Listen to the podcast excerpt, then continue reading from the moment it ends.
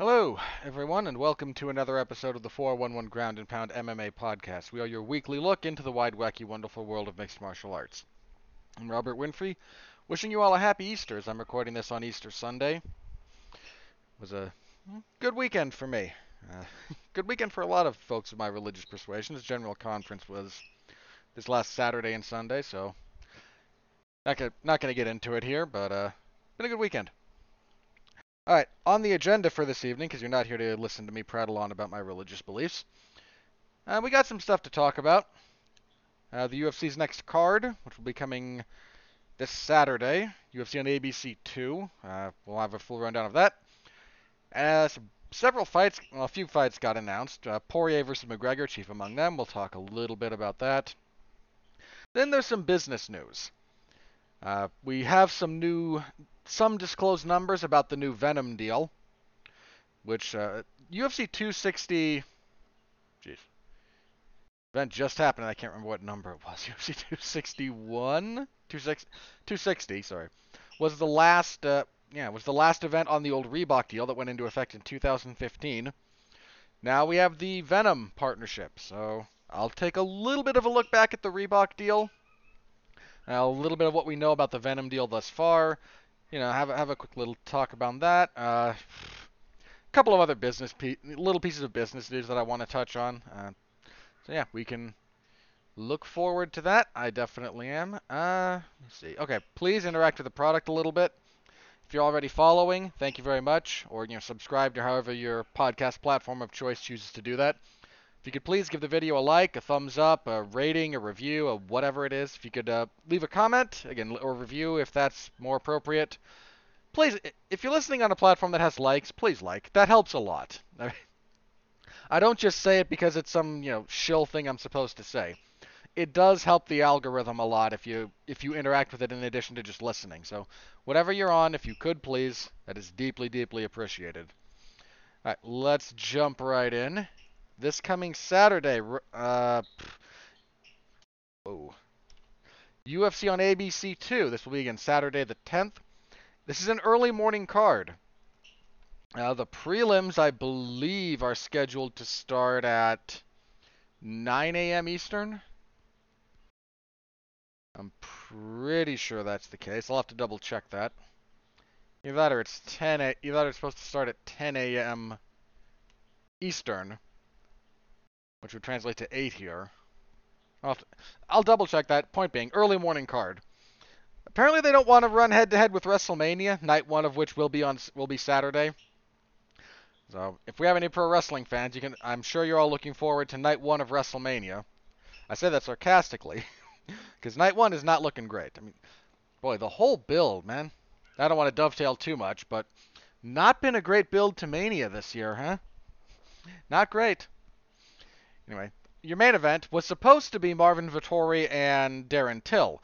Darren Till broke his collarbone. We talked a little bit about that last time.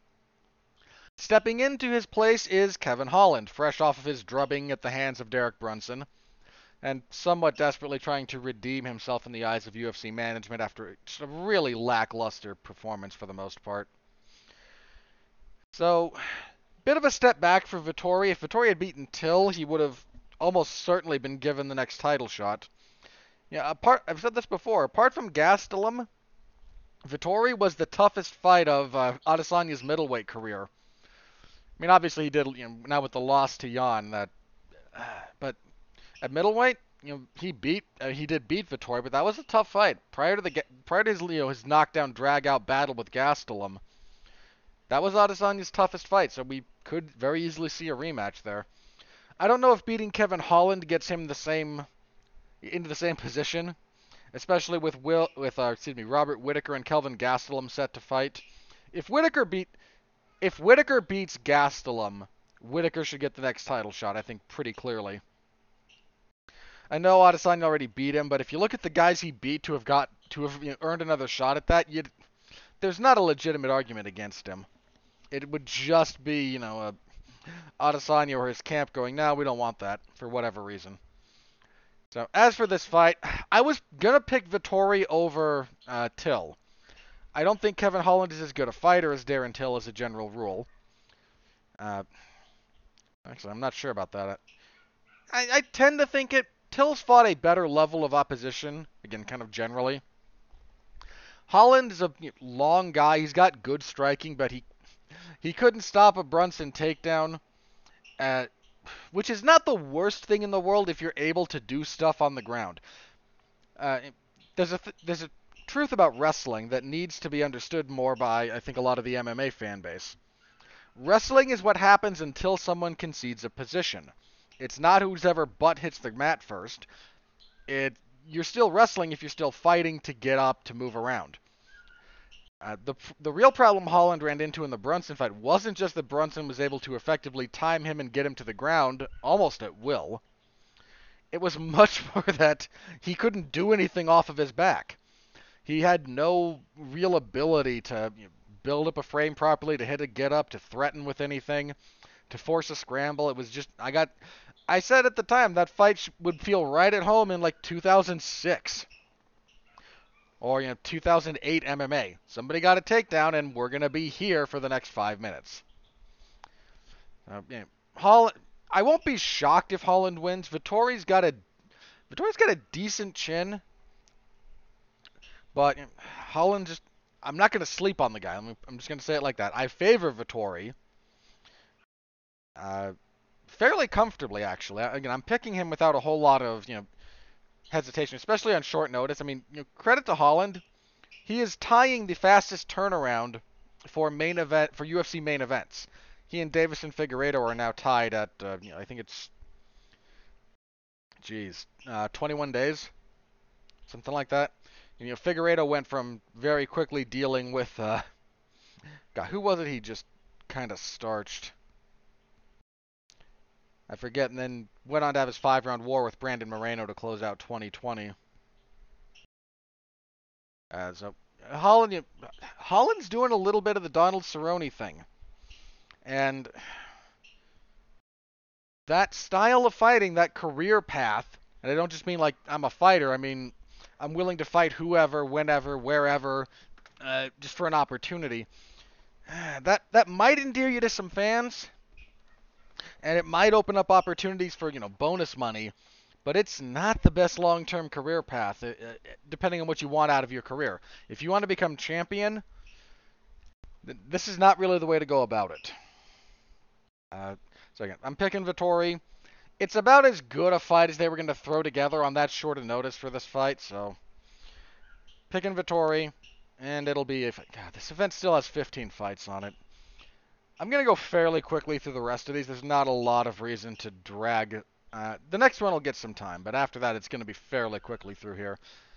Uh, there's not a lot of stuff that's that really needs a tremendous amount of uh, analysis and discussion. Uh, the co- that said, the co-main event is a solid fight. Sodiq Yusuff and Arnold Allen. It's a really good featherweight fight. Allen is he's still undefeated in the UFC. Yeah, he's on a long winning streak. Yeah, he's he's been in the UFC since 2015, believe it or not. Undefeated. He's won his last like nine fights in a row, I think, and six and seven of those have been in the UFC. He won ten in a row. Hang on, I can't count. Two, four, five, six, seven, eight. No, he won nine. Oh, yeah, seven in the UFC. I don't know why I was miscounting that. All right, uh, which is a really that's ridiculously impressive. The man should probably be ranked higher than he is. He is what is he right now? Actually, he should be ranked. I mean, featherweight's a featherweight's a very very tough division. I don't say that. Yeah, he's number ten. Okay, and Yusuff is number eleven. So very relevant fight here at featherweight. Uh, I don't know how this is gonna go.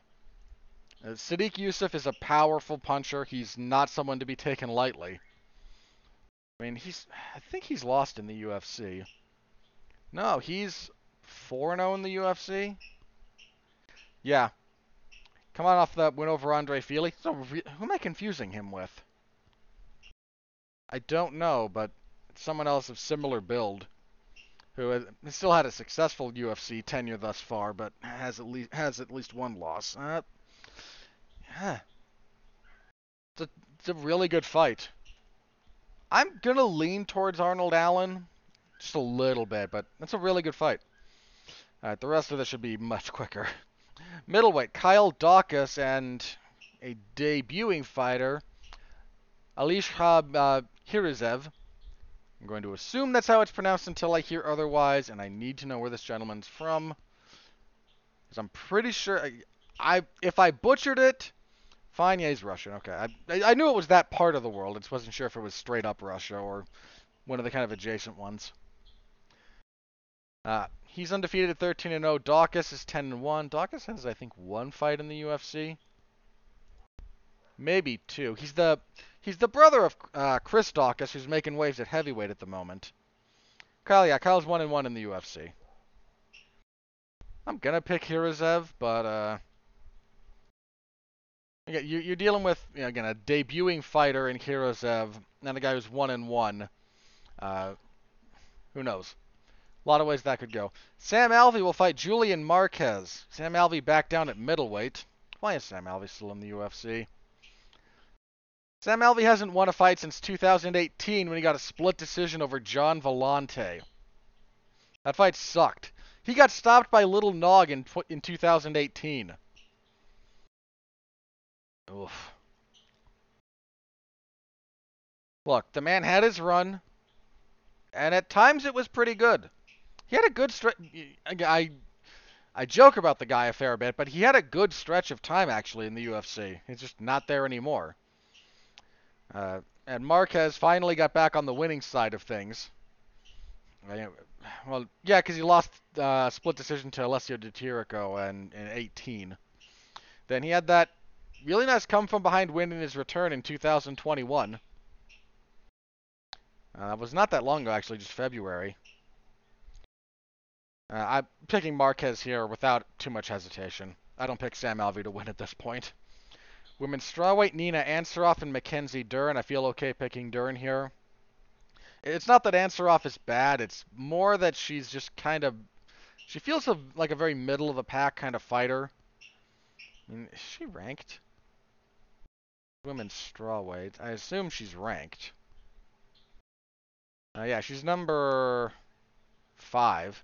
She won that many recently? She just got beaten by Tatiana. She's been off for a while. Geez, she has her last fight was June of 19. I mean, to be fair, she was pregnant and giving birth, so uh, did she give birth before?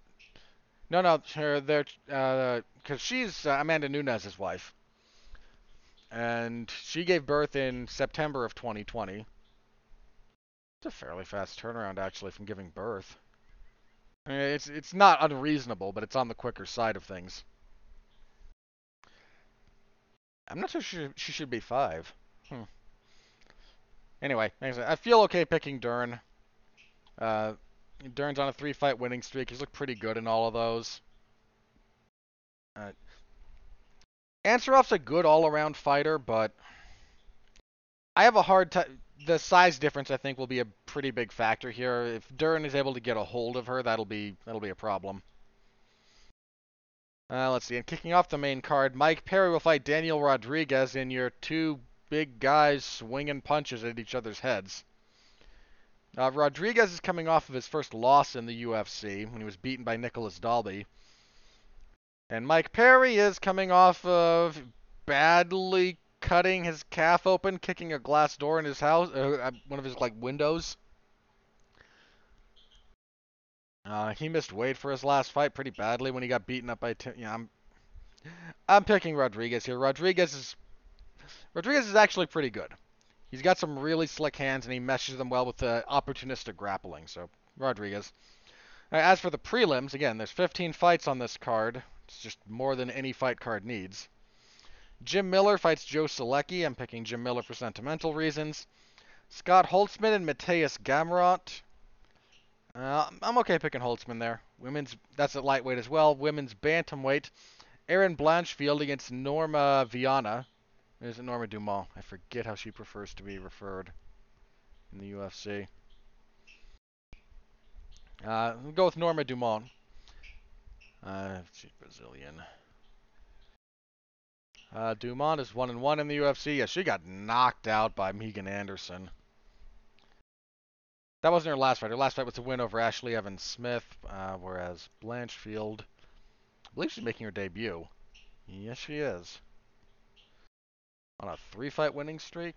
Hmm. I'll go with uh, I'll go with Dumont there, but we're dealing with again at that level. We're dealing with fighters who are improving and training fairly rapidly, and there's a lot of variability there. See, John Makdessi and Ignacio ba- Bahamondes? Where's that gentleman from? I'm I'm picking John. I'm okay picking John. Is he from? Where is that? Chile? Chilean flag? It is the Chilean flag. Uh, Bahamondes is making his UFC debut. Makdessi. Makdessi's been off for a while, I seem to recall. Now he got beat by Trinaldo in 2020. That was about a year removed from a one from his only fight in 2019. Eh. Um, I'll pick Makdessi, but I'm not sold on that. Heavyweight, because of course. Yorgan De Castro will fight Jarjis Danho. Uh, Danho, an Iranian gentleman, I seem to recall. Is the Iranian? No, that's the Assyrian. Wow, I needed a much closer look at that. He's Assyrian. Hmm. He's fought in the UFC. Looks like the Iranian flag. They're very similar. Uh, Danho fought. He's not yet won in the UFC. He lost his debut and then had a draw in his next fight. And that was. Jeez, he's been out. Uh, that draw with Christian Colombo was in uh, September of 16. Good grief. Had a bunch of canceled fights between now and then, at least three. Yeah, that's that's rough. Uh, Whereas Yorgan had a nice knockout in his debut and then followed it up by losing uninspired decisions to Greg Hardy and Carlos Felipe. I'm going to pick Yorgan De Castro here, but that's mostly because of the layoff on Danho. Uh, Bantamweight, Hunter Azure and Jack Shore. I'll pick Azure, but again, that could go either way. Featherweight, Luis Saldana and Jordan Griffin. Uh, is a different. Um, jeez, Jordan Griffin's had a rough run. He's just one in three in the UFC. Hold on, I'm pretty sure it's his debut. Yeah, well, three. Yeah, I'll pick. I'll pick Saldana there. Sure, why not? That's speculative, but yeah. Light heavyweight Da Un Jung and William Knight. William Knight was supposed to fight uh, Alonzo Menifield a couple of weeks ago. COVID issues. Uh, here he's replacing Shamil Gamzatov, who fell out of this fight with, and see, Jung won his first two fights in the UFC, then fought to a draw with Alvey. I'll pick Knight, but uh, not completely sold on that. And kicking everything off at welterweight, Impa Kasanganay will fight Sasha Palatnikov. I I'm kind of feeling Kasanganay here.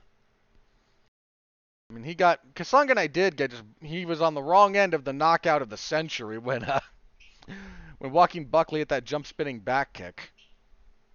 Uh, so he'll be looking to bounce back from that. Palatnikov, I think out of Hong Kong. Let's see. Fought a couple. Fought for the UFC. See in November. I'm gonna pick Kasanganay, but would one guy's had nine fights, the others had eight, so there's a, again a lot of variability here in terms of you know, who's going to be able to be successful. Uh, anyway, yeah, that is the card. So UFC on ABC, number two. No way the main event lives up to UFC on ABC one when Max Holloway just put a historic beatdown on Calvin Kattar. Oof.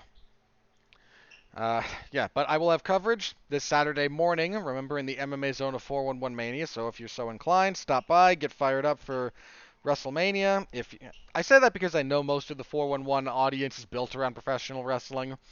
I'm pretty sure they just keep the MMA section around as a courtesy to me.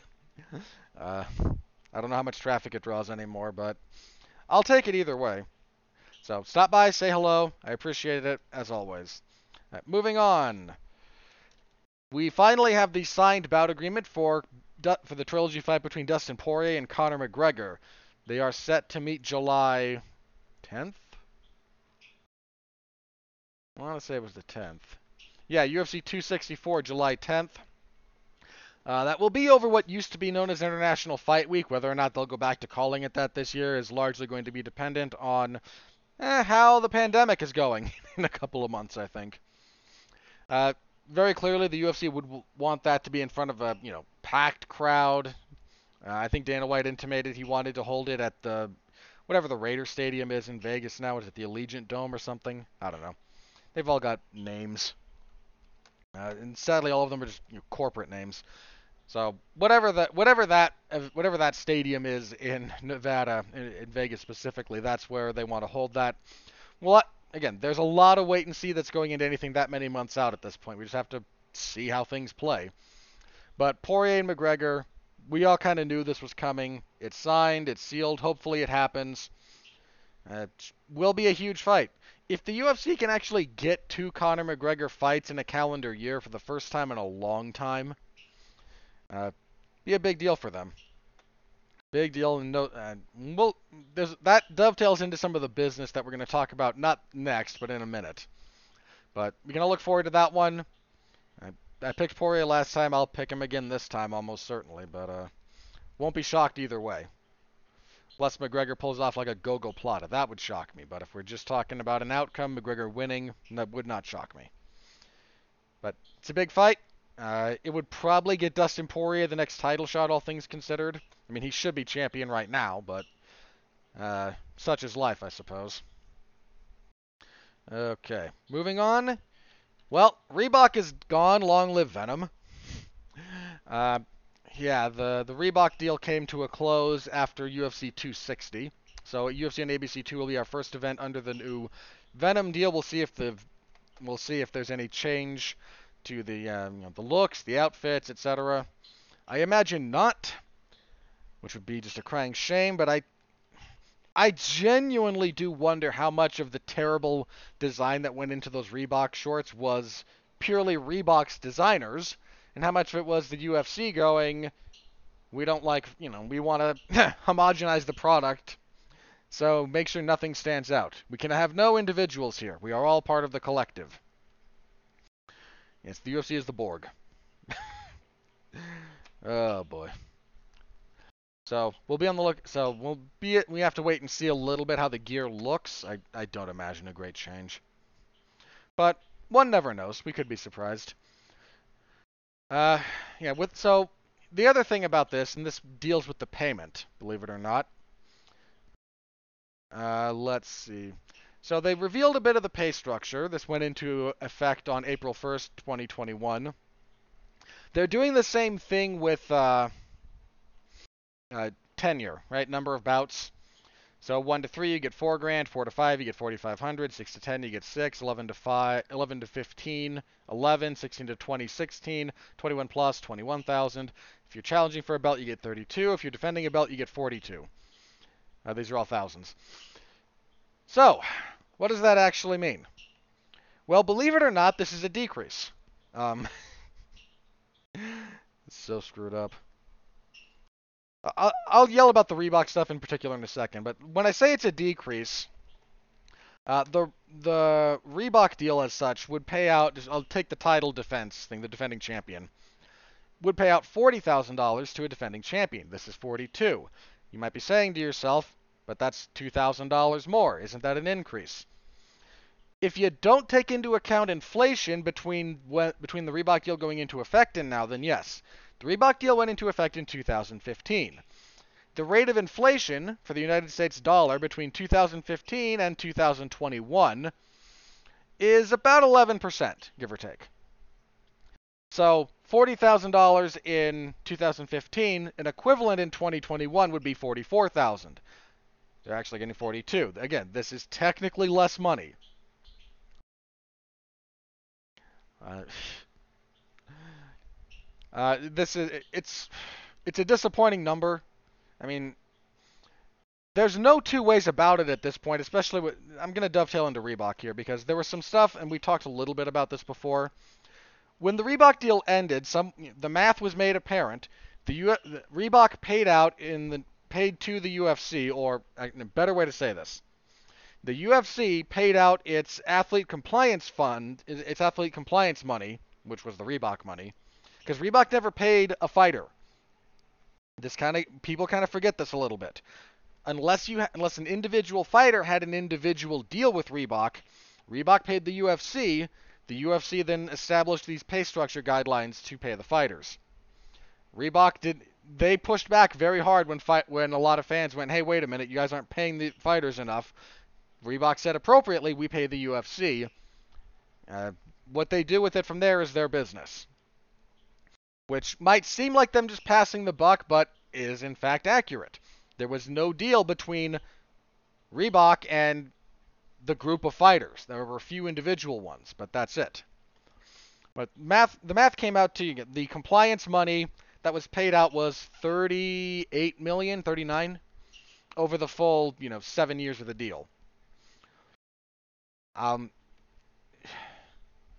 that is, look, one of the things that I think we got that was mentioned in fairness to the Reebok deal, was that there were horror stories, real ones, about fighters struggling to get paid on time by sponsors. That was a real thing. It's still a real thing on the on the regional scene, and it again, didn't stop being a thing. Uh, but Uh, so there would be a consistency and a guarantee from a big company like Reebok that you're gonna get, you know, maybe you only get 2,500 bucks, but having $2,500 in your bank is infinitely more valuable than an IOU for 15 that you never collect on, which is also true. But out, across the board, this was such a huge loss of revenue for fighters. I mean, most fighters in the UFC lost money because of this. I don't think that's a stretch. Especially when you did the especially uh, when you did the breakdown on the finances of you know any money that was going to any percentage that the fighters were getting of their gear that sold. Uh, because the uh, the UFC got a percentage of whatever was sold for a, a, fighter's fight kit. And then the the fighters percentage came out of the UFC's percentage. Was uh, it, was, it was horrible it was just a, a giant financial loss for most fighters. And to be quite honest, if you pay attention, it was a black eye for the UFC. The UFC wants to be a big it is in many respects a big sport in the in the popular culture. No other sport like this, no other sport that is structured like the UFC, not baseball, not football, not hockey, not basketball, none of them, would accept an exclusive rights deal for a, an equipment provider at that rate. They paid they paid less than 10 million dollars a year, Reebok. That's ins- for something that is that is as big as the UFC. That's criminal. You look, Reebok may have taken a black eye in terms of public perception for a lot of things as it relates to this. Some of it deserved like that horrible uh, like rollout of their product, which was comical. But they made a steal, getting to. They got so much value out of that out of that deal. For what they paid, they paid almost nothing. Again, let's assume let's assume that the 70 million was correct, and that's what that is the total that was paid out by Reebok to the UFC over that period of time. 70 million over, you know, seven years, give or take. So about 10 million, probably less because the deal supposed the deal included uh, stuff other than purely monetary compensation. I don't know exactly what that is, but that seems to be the case. To get and to be the exclusive provider of equipment for something as big as the UFC that's on, you know, ES now is on ESPN 40 some odd weeks out of the year, it's it's insanely valuable. And they paid pennies on the dollar for what they got. I'm almost positive. Uh, now Venum seems to be doing essentially the same thing. I saw the joke that you know Venum did the old Price is Right bit. They bid one dollar more than the previous guy. Uh, ultimately, the only one who suffers is the fighters. And I'm not here to beat this particular drum, but thus far, if you look throughout the course of history when it comes to business to labor management relations, some kind of collective bargaining is the only way to deal with this. Well, this or leg- this or you either get a you either get collective bargaining, whether that's a union or something adjacent to it. And I'm not the biggest pro-union guy in the world. There are some unions that are criminal, and that's not an exaggeration. But you do need some kind of collective bargaining to have labor deal with management when you get this big. That's that's the only way that things actually work. Whether you whether you think individual unions are good or bad, when you have a large company and a large labor force, uh, it, it's just it's too big and unwieldy for a lot of individual stuff. Uh, but you short of that, or you either get that, so from the bottom up in terms of the workforce to management, or you get laws, be those state or federal, from the top down. Those are the only things that impact this stuff. And if fighters aren't happy about it, and they shouldn't be, no reason to be happy about this, not really. Uh, yeah, it's that's the that's basically the only way and for some reason, well, I shouldn't say for some reason. Look, if you want a if you want a, a microcosm of why this will continue happening until fi- until enough fighters wake up to this, Jon Jones this week, you know, in the last little bit, I'm I'm not going to go deep into this. Talked a little bit about some of his uh, some of the financial stuff between him and the UFC for the potential Francis Ngannou fight. The UFC offered him apparently eight million, and he said this is a bigger fight than that, and I was underpaid throughout the entirety of my 20th decade of life. Well, my 20s, my second decade. But that entire, you know, 10 year period of time I was in the UFC, I was underpaid, which is. Look, I'm not asking you to cry for Jon Jones. That is mathematically true. And this will be one of the biggest fights that you'll have all year. I would like to, you know, how about 10? And, or something to that effect. Well, Derrick Lewis jumped in on this and went, "Hey, I'd do it for eight million, and this is exactly why. uh, this is exactly why fighters will never get anywhere, because there's always going to be somebody one rung or more down the ladder willing to do that, willing to take that shot for less because of maniacal self-belief, whether it's warranted or not. And look, here's my other thing about this. I'm, this is not just about Jon. I said uh, I said this last week. I think Jon should get around 10 million, 10, 12. I think Francis should get around that same amount. I'm not I'm not here advocating on behalf of Jon because Jon Jones deserves all the things. That would be a huge fight. Both Jon Jones and Francis Ngannou should be compensated appropriately for that particular effort. And it's very apparent there's a lot of people in MMA who don't pay attention to boxing. When they talk about, well, no, that this would be an eight million dollar, this should be an eight million dollar thing, guys. Deontay Wilder, in his like first or second pay-per-view headliner, made almost twenty million dollars for a fight with Tyson Fury that sold less than I think probably any one Jon Jones fight. And Jon has headlined multiple pay per views for the UFC and probably needed five pay per views. He needed five fights to make what Deontay Wilder made in one. And Jon is a significantly better fighter and significantly more important to the landscape of the sport in which he competes. I don't think either of those are controversial statements. And I know that we don't really want to get the full on boxing architecture ported over to MMA. I don't want that. I don't think you want it either. Especially if you're one of those people who gravitated towards MMA because of the just endless bickering and bureaucratic red tape that held up boxing fights and continues to hold up boxing fights. You don't want that one to one port. but MMA fighters, especially guys of a main event championship level in the UFC, most of them should just have another zero tacked onto whatever they're paid, give or take. I and look, I know that I'm potentially inflating cost. But I, am not talking about this from a business perspective. If you're a business, you're going to pay as little as humanly possible. And I get it. And if you're labor, you want to make as much as humanly possible. And you negotiate, and this is how we come to, and you know, this is how we arrive at harmonious, or at least acceptable co- compromises, in theory.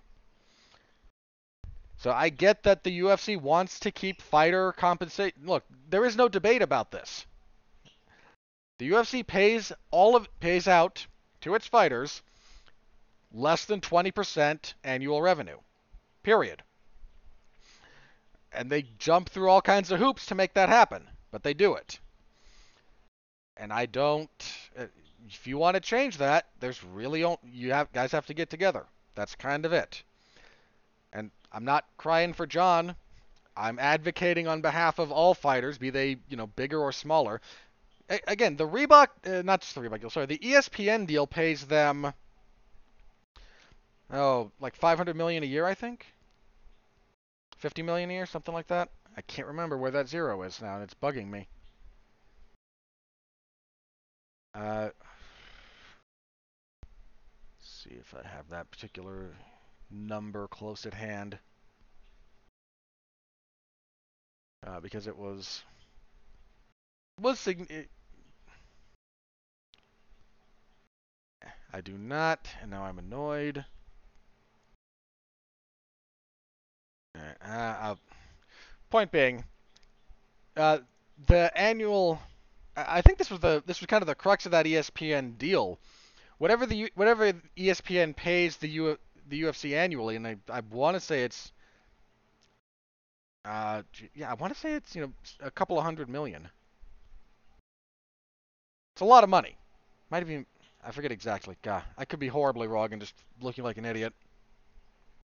But whatever it is that ESPN pays the UFC annually for their content covers all of the UFC's expenses for the year. Now, some of this is complicated by who owns the UFC, and we'll get to that in just a minute. But they they bend over backwards to keep screwing fighters.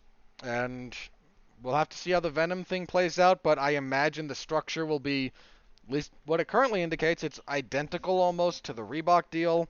So fighters continue to get screwed. Uh, same old story, right? All right.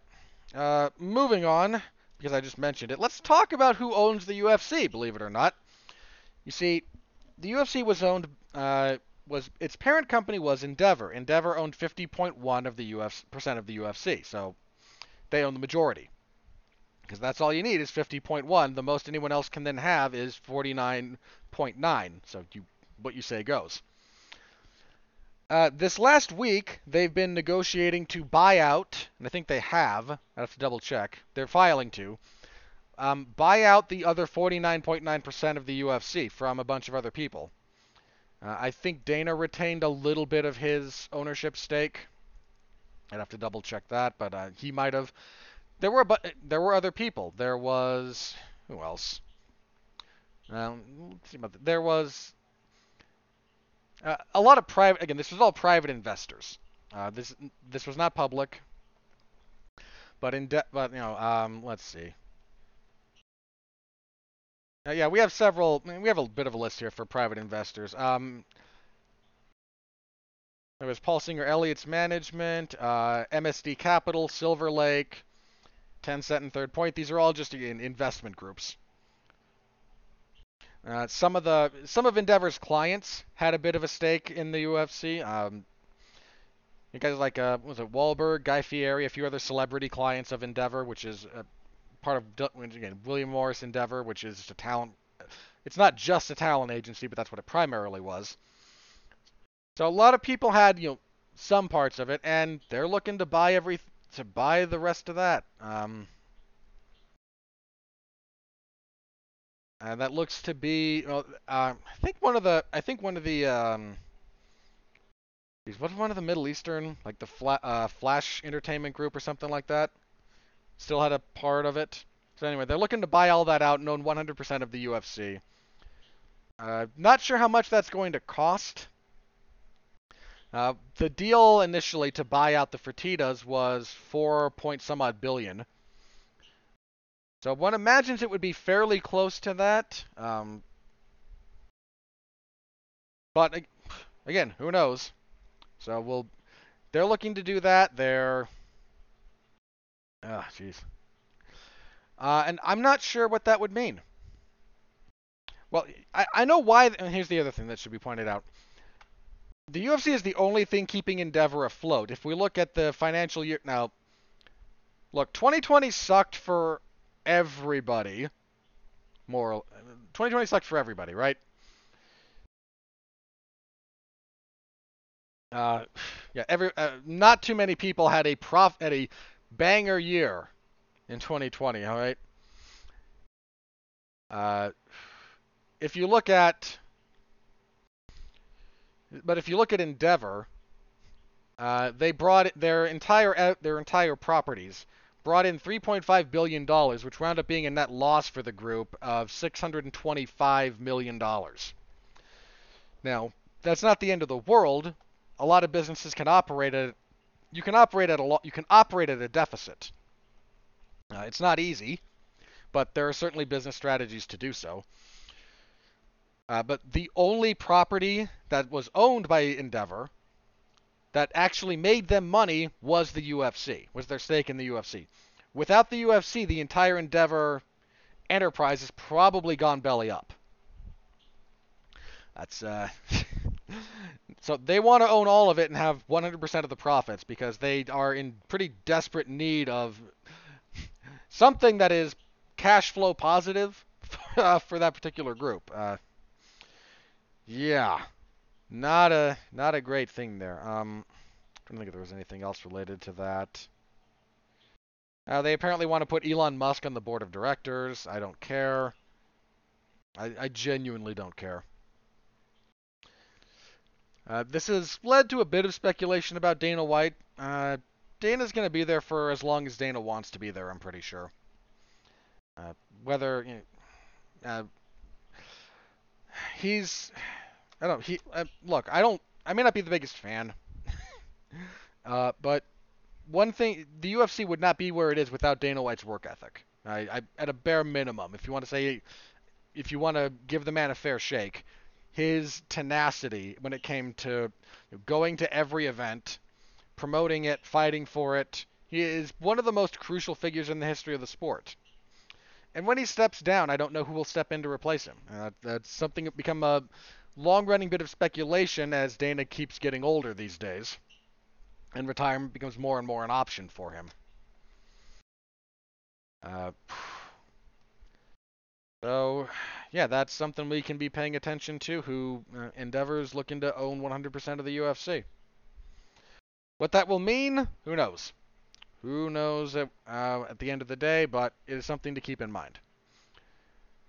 Uh, okay, last thing I have on my notes, then we will check Twitter and potentially get into plugs. Um, yeah, remember that featherweight title fight between Alexander Volkanovski and Brian Ortega that got called off? Well, the UFC found a way to salvage it.